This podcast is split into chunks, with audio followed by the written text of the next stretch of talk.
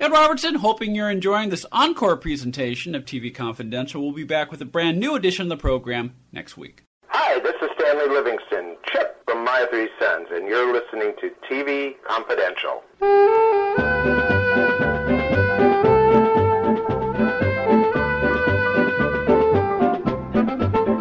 Ed Robertson welcoming you back to TV Confidential, a radio talk show about television. Is pleased to welcome Mr. Barry Livingston, a man who has acted professionally on stage, screen, and television since pretty much the day he was born. Barry, of course, is best known for playing Ernie Douglas on the long running 1960s comedy My Three Sons, which was, continues to thrive today with reruns shown every day on MeTV. Barry is one of the few actors who have made the transition from successful child star to successful grown up star, having worked with the likes of Myrna Loy, Karl Malden, John Cassavetes, Steve Railsback, Martin Landau, Forest Whitaker, and Adam Sandler in the years since My Three Sons. Barry's path, however, was not always smooth, and like most actors, he has had his shares of peaks and valleys and the occasional lost week. And but to borrow a baseball metaphor, folks, he kept swinging away until the ball dropped in safely, and he has been off and running ever since. Barry is also a great storyteller and a very talented writer, which you will see for yourself when you read his book, The Importance of Being Ernie, which we will tell you where you can find in just a second. But first, Barry Livingston, welcome to TV Confidential. Uh, pleased to be here. Thanks for having me. As, as most of our listeners know, this conversation is being recorded a few weeks after the passing of your friend Don Grady. Not to not not, not to begin our conversation on a, on a on a sad note, but clearly Don was was very much a part of your life. Not only when you did My Three Sons, but afterwards. And uh, I, I I know some people who knew him, and I understand that to know him really was to love him. Well, he, you know, he was a great teacher, but in, in the kind of a teacher that only a big brother can be. You Yeah. know, where you just watch and observe. And he was a very uh, artistic man. He could play just about any musical instrument ever invented. He could play all the wind instruments. He could play drums. He could play guitar. Uh, you know, and and just the way he conducted himself in public and how he handled his fame and you know all those things were were uh, very influential on me and certainly my brother Stan who played Chip on My Three Sons we you know we looked up to Don and uh when Don started wearing tight pants in the 60s by god you know we had to have those pants just as tight as Don's corduroy pants that he was wearing which you know that was that was the marker of hey you know I'm hip I'm with it so Yeah. so Grady was just and then post My Three Sons we we were still great friends and a great family man and you know, it's a it's a big loss. It really he's a, really a, a sweet man, and and he'll um, certainly be missed by me. I understand that uh, his musical prowess sometimes interfered with your studies when you had to study in between takes on My Three Sons. Well, his dressing room, I don't know who designed it that way, but they put his dressing room right over our schoolroom. So Don non, was a nonstop composing musician, even while uh, post My Three Sons, he became quite successful in a lot of other, you know, pretty pretty well known forums. But you know, at that time, he was writing and doing rock music, and you know, you could hear his foot beating out the rhythm of a new hit single that he was working on. Yeah, well, I'm downstairs trying to learn the uh, you know the, the periodic tables or something, and then Don's up there creating masterpieces in four four. And uh, you know, eventually we'd snap and you know grab the flagpole and have to ram it up into his ceiling to get him to quiet down. And uh, you know, it became kind of a joke. But but you know, that, again, you know, uh, subconsciously I was having Don's his rhythmic like pounding in my head as I'm trying to study algebra. Uh, yeah, it was it was pretty funny. Yeah, well, this, and, and of course, this was the this was before the days of multiplication rock and, and, con- and conjunction junction. What's that function in, in the '70s, where a whole generation learned their you know algebraic tables with the help of rock music. Yeah, you know, I mean, uh, I was very influenced by uh, the Beatles and Rolling Stones, and you know, those those are my uh, heroes of my generation, Bob Dylan, and so, uh, and then Grady, you know, Grady was again, you know, he was at the forefront of a lot of new things that when Harry Nilsson came out, you know, that's the first person I'd ever I heard talk about Harry Nilsson, who you know went on to become very influential. In fact, the, I think the Beatles they asked them who their favorite band was, and they said Harry Nilsson, Harry Nilsson, Harry Nilsson. um, so yeah, Don was always he was a great musician and uh, and always knew what was happening, what was hip. So uh, you know that was a great source of of information. We're talking to Barry Livingston. Barry co-starred with his brother with his brother Stanley Livingston, along with Don Grady and Fred MacMurray and William Demarest and William Fra- uh, Frawley in the long-running TV series My Three Sons, which is still playing every day here on MeTV. Barry talks about his life before, during, and after My Three Sons in his book, The Importance of Being Ernie, The Importance of Being Ernie, which you can find at uh, in bookstores everywhere, as well as Amazon.com, BarnesandNoble.com, and The Importance of Being Ernie.com, www.theimportanceofbeingernie.com. Uh, Barry, you mentioned your brother Stanley, uh, who played Chip on My Three Sons. What's it like to work with your brother every day when you're a kid? Yeah, well, we were. You'd think we'd be, you know, hate each other because of the, the hours and hours and hours that we spent together because we we drove to work together. We actually shared a bedroom at our home, and then production company looking to cut corners in any place they could stuck Stan and I in the same dressing room, thinking, oh, we are brothers, they won't mind. So uh, yeah, and then we went to school together. We worked together. You know, it was uh, again. He was another some another guy that I, I loved, looked up to. Uh, you know, like any brothers, we you know occasionally had our differences and came to blows, but you know, basically he would just hold me down when I'd throw a fit or get angry about something. But uh, yeah, you know, it was it was interesting. And then post my three sons, it was very helpful to have somebody ex- who had the shared the very same experience that I did. All the fame, all the you know attention that you get, and then of course when that goes away, when your your television series is finally canceled, and you're you know you're still relatively young, late teens for me. Stan was early twenties. It's jarring to your sensibility. It's just you're you're used to one way of life, and having done it for 12 years, and then it's no longer there. It's it's you know you, you have to make a mental adjustment, and, and it can be pretty emotional for a lot of people. And some some child stars who were of that era, um, you know, didn't didn't survive very well, and and so again, I think because Stan and I you know, commiserate with each other and reflect off each other, we were able to transition into our adulthood perhaps a little smooth, more smoothly than some of our peers. You survived. Stanley survived. Another uh, former child star who survived is Sherry Jackson, who I had a chance to, to talk to uh, on on the show uh, Barry a few months ago. And uh, like you, Sherry not only made the chan- uh, a transition from child star to grown up star, but uh, she attributes her ability to do that to having a strong family support system, and it sounds like that was the case for you and Stanley. Well, my parents came from more of the distribution end of show business. Mm-hmm. They owned movie theaters in Baltimore.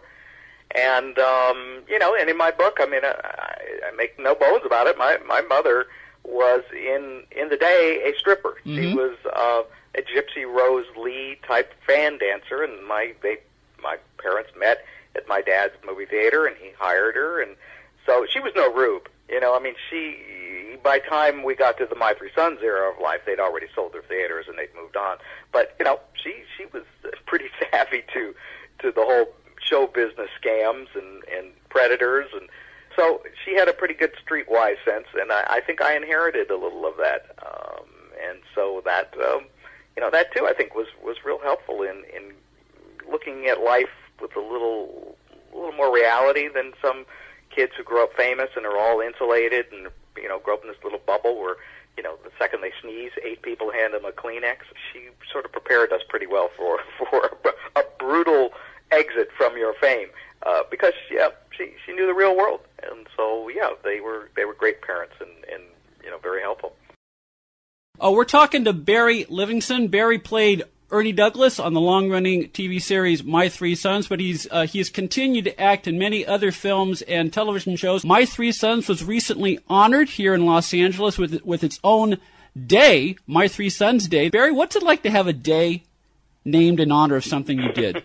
I don't know. I, I, I'm still trying to process the uh, the honor. Yeah, you know, I was expecting uh, you know it would be like Oz, the great and powerful Oz would hand me a certificate certifying I had a brain and you know, there would be fabulous balloon rides and you know every free ice cream for one and all. It was it was a nice little ceremony, and the city council recognized the contributions of my three sons to the city, specifically Hollywood. You know, because it generated a lot of work, a lot of dollars mm-hmm. for City Hall, and then its impact on the culture. My three sons, you know, certainly was a a seminal show of the 1960s, and and uh, you know it actually predated a lot of the current product that you see on television, where it was maybe the first show uh, where. Uh, maybe there was another one before Bachelor Father, but My Three Sons was about a single dad. Mm-hmm. You know, it was about a single parent trying to raise three kids, and uh, yeah, it was done with humor and and whimsy, and not not anywhere near as difficult as it is in real life to do that. But but then again, that was reflected the sensibility of that that era of ten- entertainment, which it just that's what it was. It was just entertainment. It was entertainment that still, you know, works, uh, especially for baby boomers who enjoy it every day on Me TV. But you touched on, you know, the impact of My Three Sons, you know, here in just you know, locally in, in Hollywood, being steady work for not only actors but a lot of uh, production people behind the line for for 12 years. But one of the cool things that, that you talk about in the importance of being Ernie Barry, is that while you're, you know, while you're busy doing the show, you don't always realize the impact it has on a lot of other people. And some of the people, and some of the many people um, that you came across in the course of your career, they would stop you and say, "Hey, man, that was a show that was really important to me."